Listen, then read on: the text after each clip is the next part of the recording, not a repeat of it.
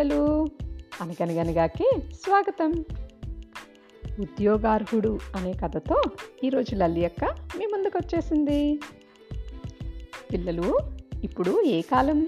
వర్షాకాలం కదా.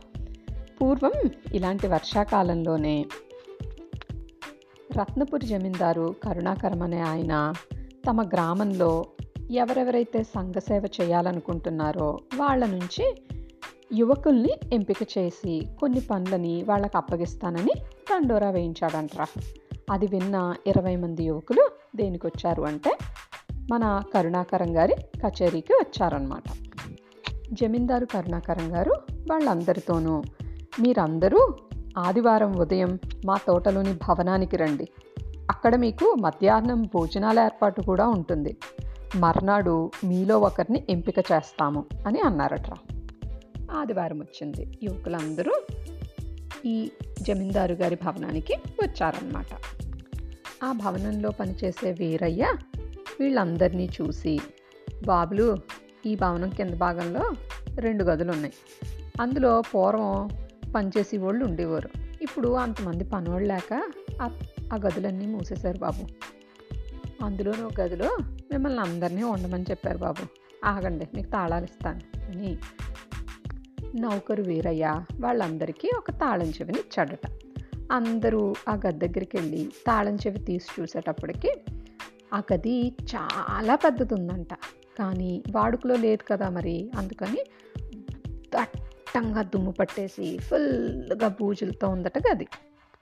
మరి అలాంటి గదిలో ఎవరైనా ఉండగలుగుతారా? ఉండలేరు కదా? అందుకని అందరూ ఏం చేశారంటే ఆ గది ఎదురుగుండానే పెద్ద మామిడి చెట్టు దాని కింద చప్టాతో చక్కగా కూర్చోవడానికి అనువుగా ఉన్న ప్రదేశం చూసుకుని అందరూ ఆ చెట్టు కింద చతికిలబడ్డారట. కానీ వీళ్ళల్లో నాగేష్ అనే ఒక యువకుడు ఉన్నాడు అతను మాత్రం మళ్ళీ ఈ నౌకరు వీరన్న దగ్గరికి వెళ్ళి వీరన్న నాకు ఒక చీపురు ఒక చేట అలాగే దులిపే కర్ర ఒక బకెట్టు ఇవ్వమని అడిగాడనమాట.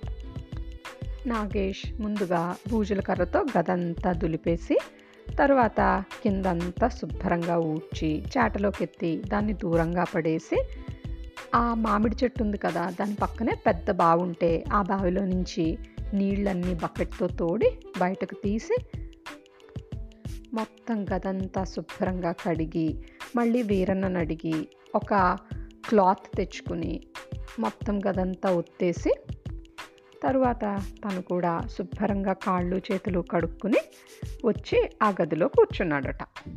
ఈ పనంతా చేయడానికి నాగేష్కి దాదాపుగా రెండు గంటలు పట్టిందట. ఈ లోపల మిగిలిన వాళ్ళందరూ ఒకళ్ళతో ఒకళ్ళు చెవులు కొరుక్కోవడం మొదలుపెట్టారన్నమాట.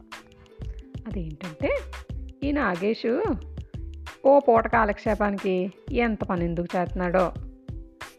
అవసరమయ్యడికి శుభ్రంగా వచ్చి మామిడి చెట్టు కింద కూర్చుని వాళ్ళు పెట్టింది తినేసి మహారాజు గారు ఏం చెప్తే అది తినేసి ఇక్కడి నుంచి వెళ్ళిపోతే అయిపోయేదానికి ఎందుకంటావు ఇన్ని పాటలు? అని గుసగుసగుసలాడుకుంటూ ఉన్నారంటరా పిల్లలు. ఇక్కడ జరుగుతున్న విషయాలన్నీ నౌకరు ద్వారా జమీందారుకి తెలుస్తూనే ఉన్నాయి.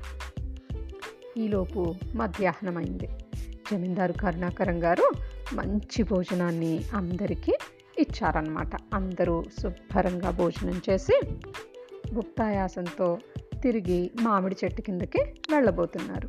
ఈలోపు దడ దడ దడ దడమని వర్షం ప్రారంభమైపోయిందట. మరి వాళ్ళందరూ వర్షంలో ఉండగలుగుతారేంటి? అందుకని అందరూ ఏం చేశారంటే నాగేష్ శుభ్రపరిచిన గదిలోకి చేరి తల కింద తుండుగుడ్డలు పెట్టుకొని భుక్తాయాసం ఉంది కదా అందుకని కాసేపు నడుములు వాలుద్దామని పడుకున్నారట. ఆ సాయంకాలం జమీందారు గారు అక్కడికి వచ్చారు వచ్చి ఈ కరుణాకరం గారు వాళ్ళతో ఏం చెప్పారంటే ఇచ్చిన స్థలాన్ని శుభ్రం చేసుకుని ఉండలేని వాళ్ళు సంఘసేవ ఏం చేస్తారు?